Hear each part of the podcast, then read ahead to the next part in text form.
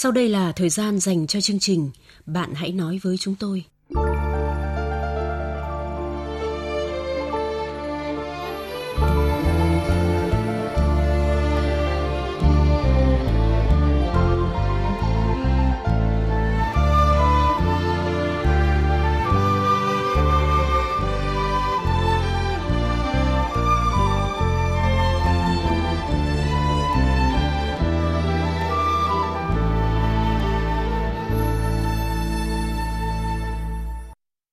Biên tập viên Thanh Huyền và anh Tuấn xin chào các bạn.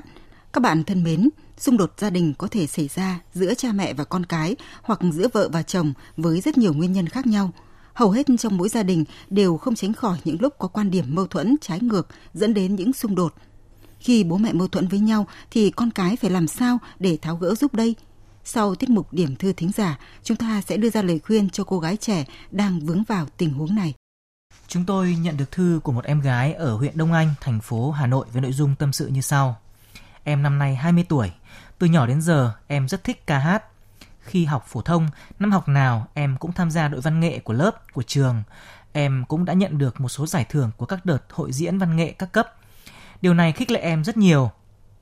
Gia đình em có 5 người, bố mẹ em đều là công nhân nghèo, chẳng có ai theo nghệ thuật cả.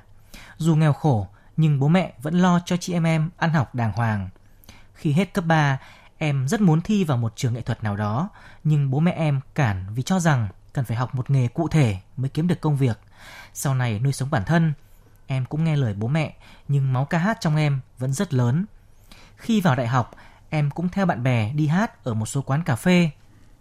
Gần đây, cổ họng em bị đau, giọng bị khàn. Em đi khám thì bác sĩ bảo em bị sơ dây thanh quản, cho em thuốc uống và khuyên em không được nói nhiều không ca hát nữa. Điều này khiến em buồn lắm. Sau khi uống một đợt thuốc, em thấy mình hoàn toàn bình thường. Em có nên theo đuổi ước mơ ca hát của mình hay không? Em gái thân mến, con người ta sống ở trên đời có ước mơ và dám theo đuổi ước mơ của mình mới thực sự là đáng sống.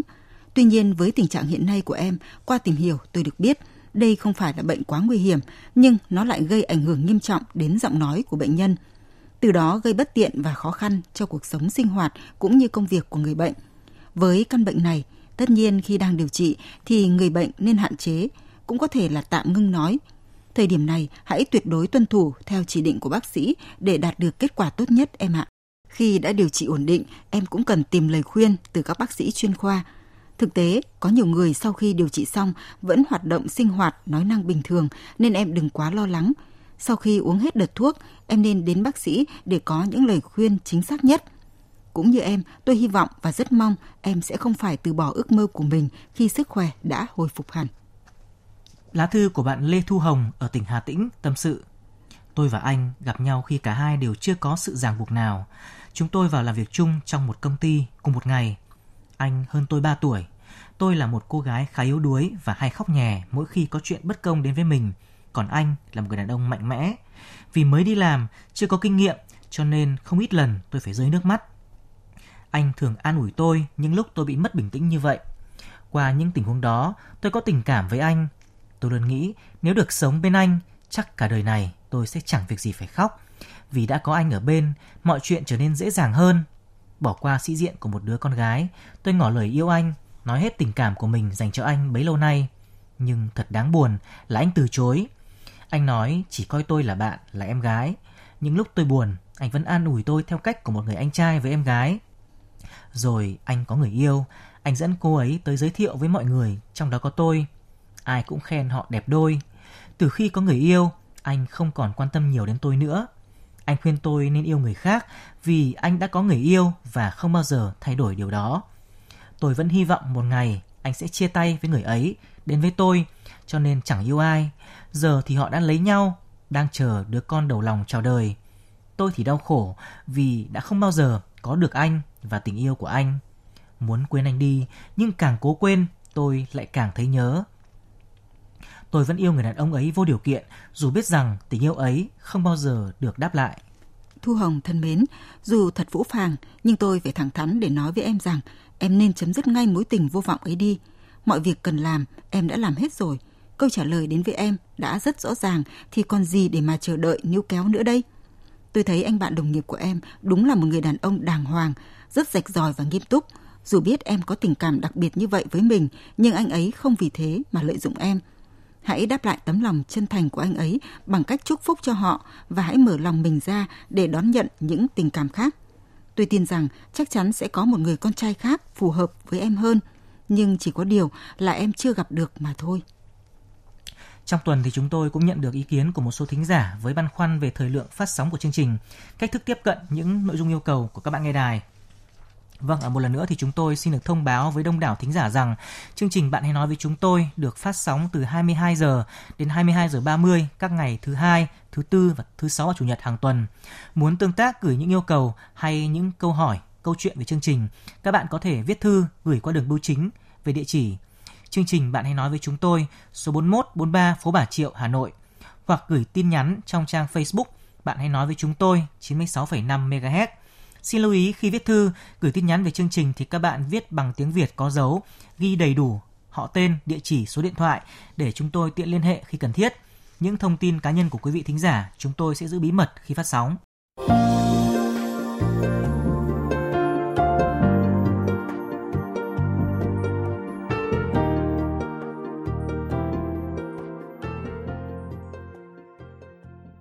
Các bạn thân mến, đã đến thời gian tâm sự cùng cô gái trẻ đang lo lắng trước mâu thuẫn của bố mẹ mình. Biên tập viên chương trình xin tóm lược lại nội dung câu chuyện của gia đình cô.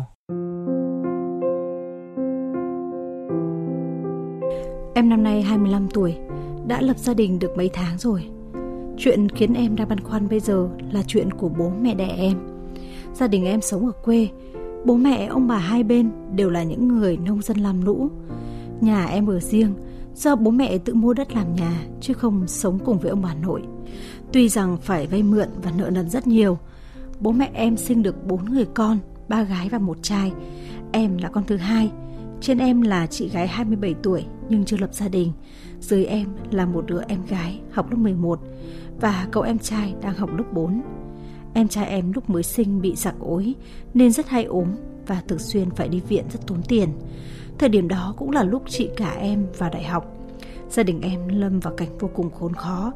Khi em trai út của em được hơn một tuổi thì bố em quyết định đi xuất khẩu lao động ở Đài Loan. Thời hạn là 6 năm. Số tiền ban đầu để lo cho bố em đi lao động đều phải vay mượn.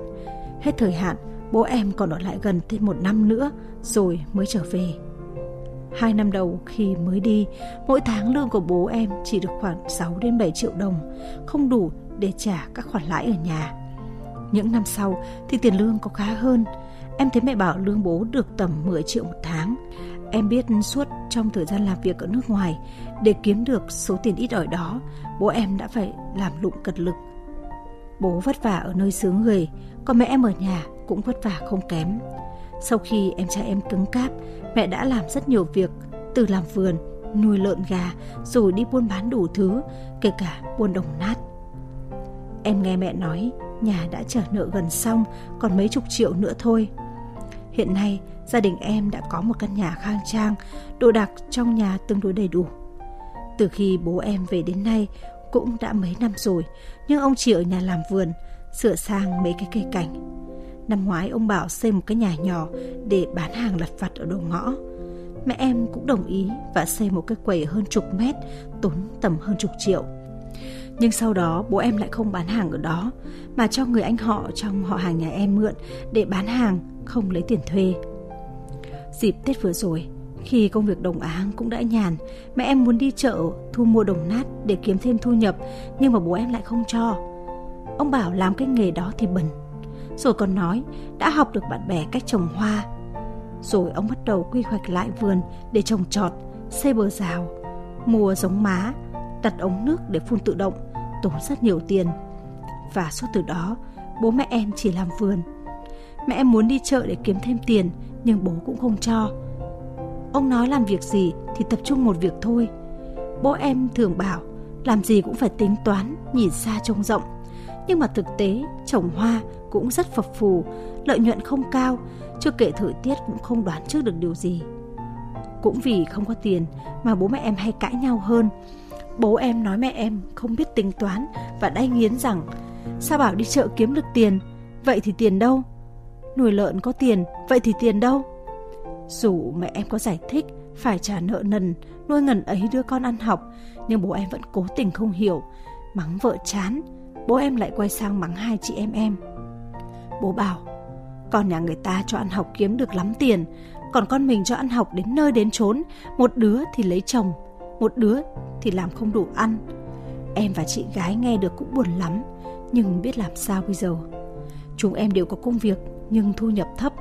Sau khi chi tiêu cá nhân thì cũng chẳng dư ra gì, nên chẳng thể giúp gì cho bố mẹ. Thế nhưng với hai em nhỏ của em thì bố lại rất quấn quýt, quan tâm chứ không hắt hủi, chửi bới gì. Bây giờ giữa bố mẹ em cũng có nhiều trận cãi vã xảy ra thường xuyên như là cơm bữa. Mẹ em là người chăm chỉ làm ăn nhưng không khéo léo. Mỗi khi cãi nhau bà cũng rất ngang và bất cần. Có lần cãi nhau, bố bảo sẽ sang ở với ông bà nội. Vậy là mẹ em nghĩ ngay đến chuyện bố không còn tình nghĩa và muốn ly thân. Mặc dù có thể bố em không nghĩ như vậy. Hôm qua mẹ gọi điện cho em, khóc nức nở bảo Bố mày đi nói xấu tao ở nhà, không biết tính toán, không làm được gì cả. Tiền bố mày gửi về, tao tiêu pha phung phí, nên giờ mới thiếu thốn như thế này. Cái nhà này là của bố mày hết. Mẹ em vốn là người chịu thương chịu khó, nhưng không chịu được sự nhớp móc của bố. Mẹ bảo có thế này, mẹ không chịu nổi và muốn tự tử. Hiện tại mẹ em đang khủng hoảng về tinh thần, cộng thêm việc lo tiền sinh hoạt, nên toàn nghĩ tiêu cực.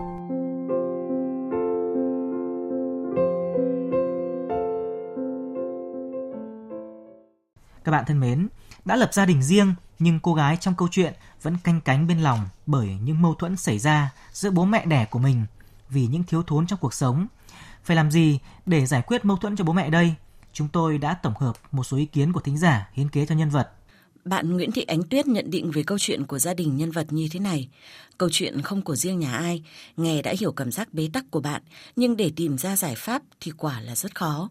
Bạn cũng đã đi lấy chồng rồi, còn lo nhà chồng nữa, con cái không thể giúp bố mẹ nhiều. Thôi đành ở giữa, khuyên giải cho bố mẹ bớt mâu thuẫn. Bạn phải là người ở giữa, giữ lửa cho bố mẹ, chứ không được đứng về một phía, bạn nhé. Bác Vũ Thị Lịch ở tỉnh Bắc Giang đưa ra lời khuyên như sau. Giữa bố và mẹ cháu đang ông chẳng bà chuột. Cháu lựa ý lúc bố vui vẻ. Cháu ngồi tỉ tê nói chuyện với bố. Động viên bố để vui vẻ với mẹ. Bố vất vả 10, mẹ con vất vả 8. Thôi bây giờ có tuổi rồi, lựa nhau mà sống để cho các con yên phận làm ăn.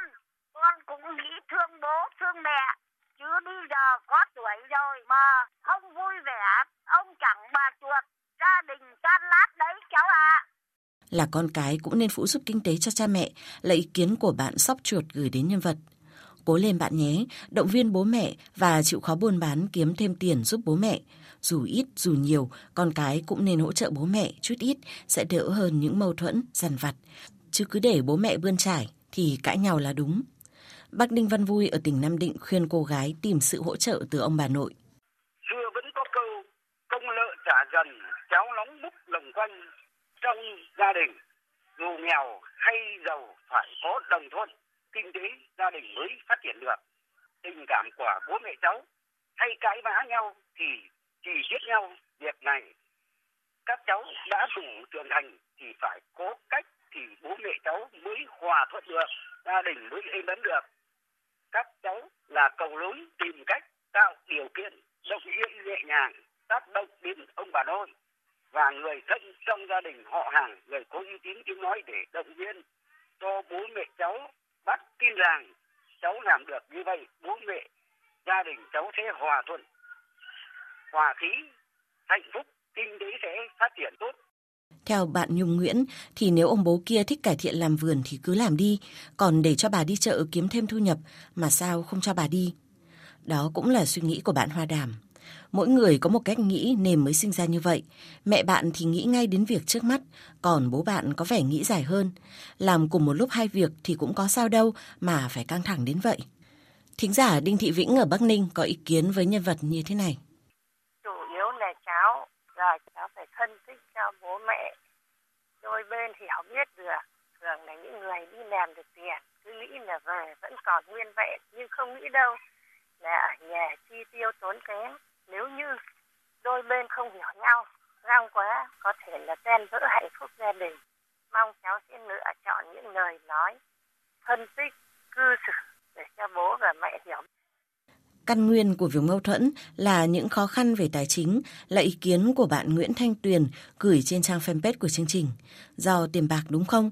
Không có tiền thì nhà nào cũng vậy cả thôi. Cố gắng kiếm tiền thì sẽ không còn mâu thuẫn.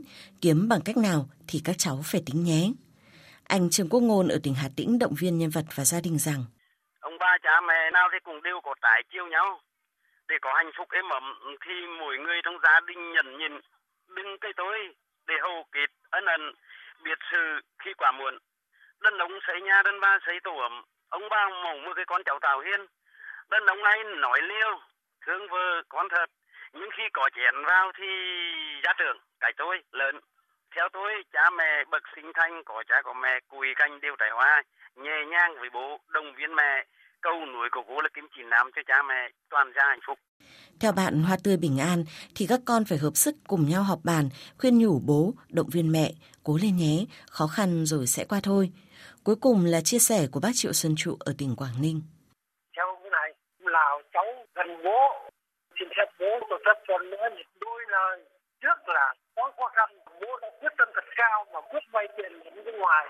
Cái câu nào của bố quá nhiều, bố mà nghĩ lại cho con, nghĩ gia đình để ra ngoài khỏi khỏi thiệt mà đi đâu cứ mà xuống thì bố nên là để cho mẹ con mua bán lặt vặt buôn bán thêm tiền vào. Để phát triển kinh tế chắc chắn nhà mình cũng sẽ là thay ra được thì rất nhiều. Con tin cách rằng là gia đình mình đoàn kết vui vẻ và hạnh phúc. Nữa rất khoát là bố cháu cũng sẽ động não thôi Vâng, chị Thanh Huyền thân mến, vâng. à, tìm cách giải quyết sớm và hòa giải giữa các thành viên chính là yếu tố quan trọng để xây dựng một gia đình bền vững và hạnh phúc lâu bền. Chị có nghĩ như vậy không ạ? À, vâng, ai cũng sẽ nghĩ như vậy anh Tuấn ạ. Vâng. Nhưng việc tìm ra cách gì mới là khó và tôi xin có đôi lời với cô gái như thế này. Dưới mỗi mái nhà là một xã hội thu nhỏ, trong đó có đầy đủ mọi trạng thái cảm xúc, hỉ, nộ, ái, ố. Mà đã là xã hội thì không phải lúc nào cũng bình yên, phẳng lặng mà sẽ có lúc sóng gió nổi lên. Tôi hiểu nỗi lòng của một người con như em, kể cả khi đã có gia đình riêng, cũng luôn mong các bậc sinh thành của mình có một cuộc sống vui vẻ, êm ấm. Nhưng làm sao để giải quyết tất cả các mâu thuẫn trong một gia đình, làm sao để có thể trọn vẹn nghĩa tình thì rất cần những người trong cuộc phải đồng lòng để giải quyết. Đọc những dòng tâm sự của em, tôi thấy mâu thuẫn chủ yếu của bố mẹ em bây giờ chỉ là những khó khăn về tài chính, việc không cùng hướng đi trong cách làm ăn – Tuy nhiên, qua những gì em cho biết thì có thể thấy bản chất bố mẹ em đều là những người chịu thương, chịu khó, hay làm hay làm, gắng sức để xây dựng một mái nhà hạnh phúc đủ đầy cho con cái. Và cũng vì mong ước cháy bỏng như vậy nên khi cuộc sống thực tại không được như mong muốn, trong lòng ai cũng có những bức bối khó giải tỏa được. Bố em có thời gian đi xuất khẩu lao động ở nước ngoài khá dài. Chính khoảng thời gian này tạo nên cách sống lối suy nghĩ có phần lệch pha so với mẹ con em ở trong nước.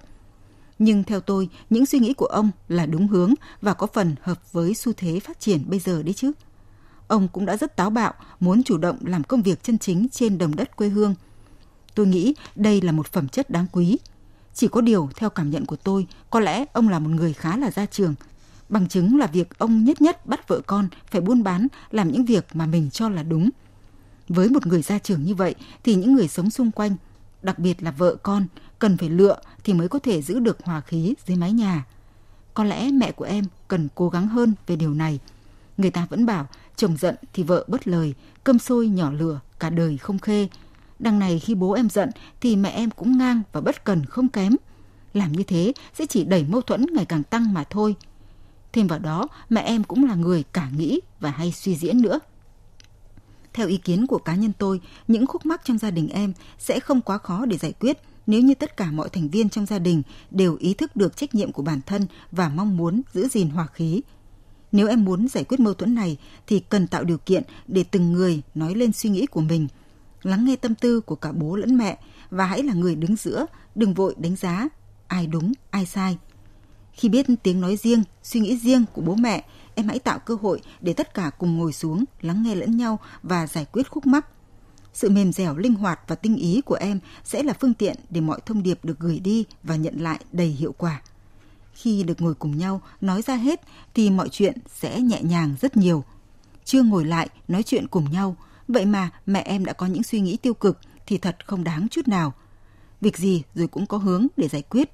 Quan trọng là tất cả mọi người đều phải tính toán, dẹp bỏ cái tôi cá nhân để tìm ra được tiếng nói chung, dù chỉ là tương đối. Chúng tôi hy vọng những ngày vui sẽ đến với gia đình em. Bạn hãy nói với chúng tôi, người bạn tâm giao nối gần mọi khoảng cách. Bạn hãy nói với chúng tôi, nơi thỏa mãn nỗi khát khao được tâm sự sẻ chia. Chương trình Bạn hãy nói với chúng tôi phát sóng 22 giờ thứ hai, thứ tư, thứ sáu và chủ nhật hàng tuần trên hệ VOV2 Đài Tiếng Nói Việt Nam, tần số FM 96,5 MHz. Các bạn thân mến, phần cuối chương trình hôm nay là câu chuyện của một cô gái đang sống trong cuộc hôn nhân không có hơi ấm của tình yêu.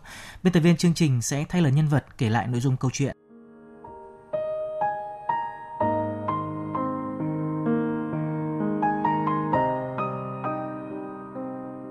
Tôi năm nay 32 tuổi, mới lập gia đình được 8 tháng. Chồng tôi đã 40 tuổi, cả hai chúng tôi đều chưa từng trải qua cuộc hôn nhân nào. Chúng tôi quen nhau qua mai mối, vì cả hai đều đã lớn tuổi, quá lứa lỡ thì, lại thêm người thân thúc giục vun vén, nên chúng tôi quyết định làm đám cưới chỉ sau 2 tháng tìm hiểu. Lấy nhau rồi, tôi mới thấy anh là người nhàm chán nhất trong số những người tôi quen. Chồng tôi không biết nói những lời dễ nghe và cũng không biết cách làm tôi hài lòng. Anh còn mắc chứng xuất tinh sớm. Ban đầu tôi cũng động viên anh cố gắng tìm các loại thuốc phù hợp cho anh, nhưng anh đều gạt đi, chẳng chịu uống. Và tôi dần khó chịu sau nhiều lần bị đánh thức lúc nửa đêm mà chưa kịp làm gì thì chồng đã xong việc. Anh cũng chẳng nói được lời nào để tôi khỏi suy nghĩ lung tung. Mối quan hệ của vợ chồng tôi càng nghiêm trọng hơn khi anh đùng đùng nghỉ việc mà không hề bàn bạc với tôi. Tôi đi làm mức lương chỉ 7 triệu một tháng, lại phải thuê nhà để ở, chi tiêu mọi thứ trong gia đình. Gánh nặng kinh tế gia đình quá lớn trong khi chồng tôi chẳng chịu đi làm khiến tôi rất thất vọng, ức chế. Bất ngờ tôi phát hiện mình có thai, nhưng chồng tôi không tỏ bất kỳ thái độ gì khi nghe tin này. Cũng chẳng chăm sóc gì cho tôi. Anh tìm được một công việc giao hàng, ngày nào cũng phải đến 8-9 giờ tối anh mới về. Về nhà thì chẳng nói chuyện gì với tôi. Do đang thời kỳ thai nghén nên tôi rất căng thẳng, mệt mỏi. Thấy chồng chẳng quan tâm gì nên tôi càng cáu kỉnh, không muốn nói chuyện hay chia sẻ gì với anh.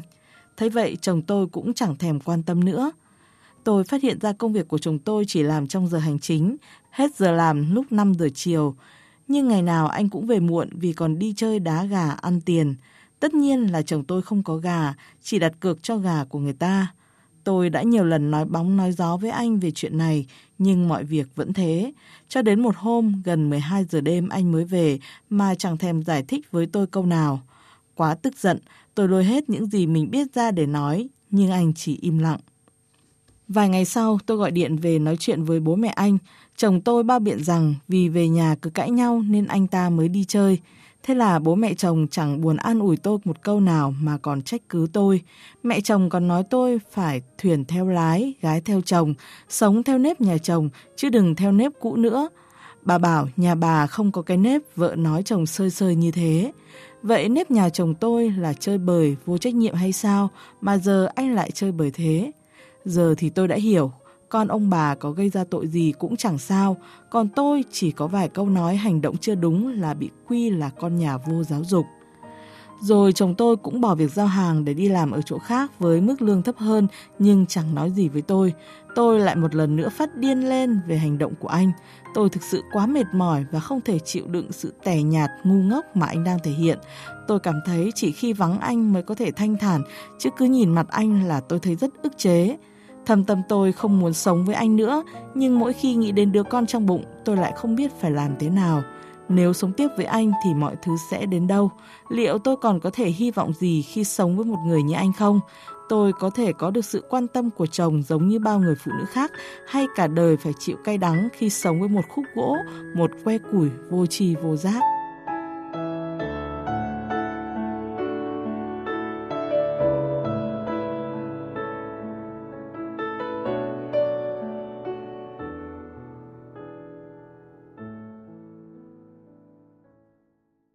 Các bạn thân mến, kết hôn không có tình yêu khiến những khó khăn, mâu thuẫn trong cuộc sống gia đình dường như tăng lên gấp bội. Ở trong tình huống này thì nên chia tay hay cố gắng tiếp tục sống với nhau đây? Muốn bày tỏ ý kiến của mình tới nhân vật, các bạn gọi đến số điện thoại 0243 934 1139 trong giờ hành chính. Các bạn cũng có thể gửi thư trực tiếp theo đường bưu chính đến địa chỉ Chương trình Bạn hãy nói với chúng tôi, Đài Tiếng Nói Việt Nam, số 4143 phố Bà Triệu, Hà Nội, hoặc gửi thư điện tử đến địa chỉ nói với tôi vov2 a gmail.com. Lưu ý tên hộp thư viết không dấu.